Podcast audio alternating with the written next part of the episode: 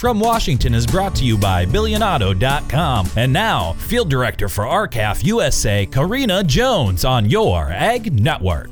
Hello, everyone in farm and ranch country. This week in Washington, we saw a bicameral tripartisan effort to bring meat to your table from your local farmer with less red tape. According to a press release, U.S. Representatives Chellie Pingree, a Democrat from Maine, and Thomas Massie, a Republican from Kentucky, reintroduced the Processing Revival and Intrastate Meat Exemption Act, or the PRIME Act, to make it easier for small farms and ranches to serve consumers. The PRIME Act, H.R. 2814, would give individual states freedom to permit intrastate distribution of custom slaughter slaughtered meats such as beef, pork, or lamb to consumers, restaurants, hotels, boarding houses, and grocery stores. More and more consumers want to know where their food is coming from, especially after the pandemic exposed breakdowns in our supply chain, said Pingree. A farmer in Maine shouldn't have to drive hours to get a USDA inspected processing facility when other safe options are available. The bipartisan Prime Act would make it easier for local farms to compete with big meat companies and make locally raised livestock processing more widely available. This bill will address address the needs of communities in ways that support them by allowing America's family farms to do what's best feed their neighbors. Consumers want to know where their food comes from, what it contains, and how it is processed, yet federal inspection requirements make it difficult to purchase food from trusted local farmers, said Massie. It's time to open our markets to give producers the freedom to succeed and consumers the freedom to choose. Current law exempts custom slaughter of animals from federal inspection regulations, but only if meat is slaughtered for personal household guests and employee use This means that to sell individual cuts of locally raised meats to consumers, farmers and ranchers must first send their animals to one of a limited number of USDA inspected slaughterhouses. These USDA inspected slaughterhouses are sometimes hundreds of miles from farms and ranches, adding substantial transportation costs and increasing the chances of locally raised meat commingling with industrially produced meat. The Prime Act would expand the current custom exemption and allow small farms, ranches, and slaughterhouses to thrive. Companion legislation, Senate Bill 9 907 has been introduced in the U.S. Senate by Senators Angus King, an independent from Maine, and Republican Senators Rand Paul from Kentucky, Mike Braun from Indiana, Kevin Cramer from North Dakota, John Hoeven from North Dakota, Mike Lee of Utah, and Cynthia Lummis of Wyoming. Pingree, a longtime farmer, is a member of the House Agriculture Committee and the House Appropriations Subcommittee on Agriculture. Massie raises cattle on his off the grid farm in northeast Kentucky. Considering the USDA has continued to lower inspection standards of foreign processing facilities, facilities over the years, it seems only right to help the American farmer and rancher sell meat to their neighbors on a level playing field. I have never understood how it was safe to sell half of a beef out of a custom exempt slaughterhouse, but I would be breaking the law if I sold a pot roast to my preacher out of the same plant. So I think the Prime Act makes perfect sense.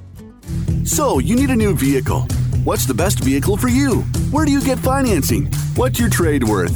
Answer all these questions and more at BillionAuto.com.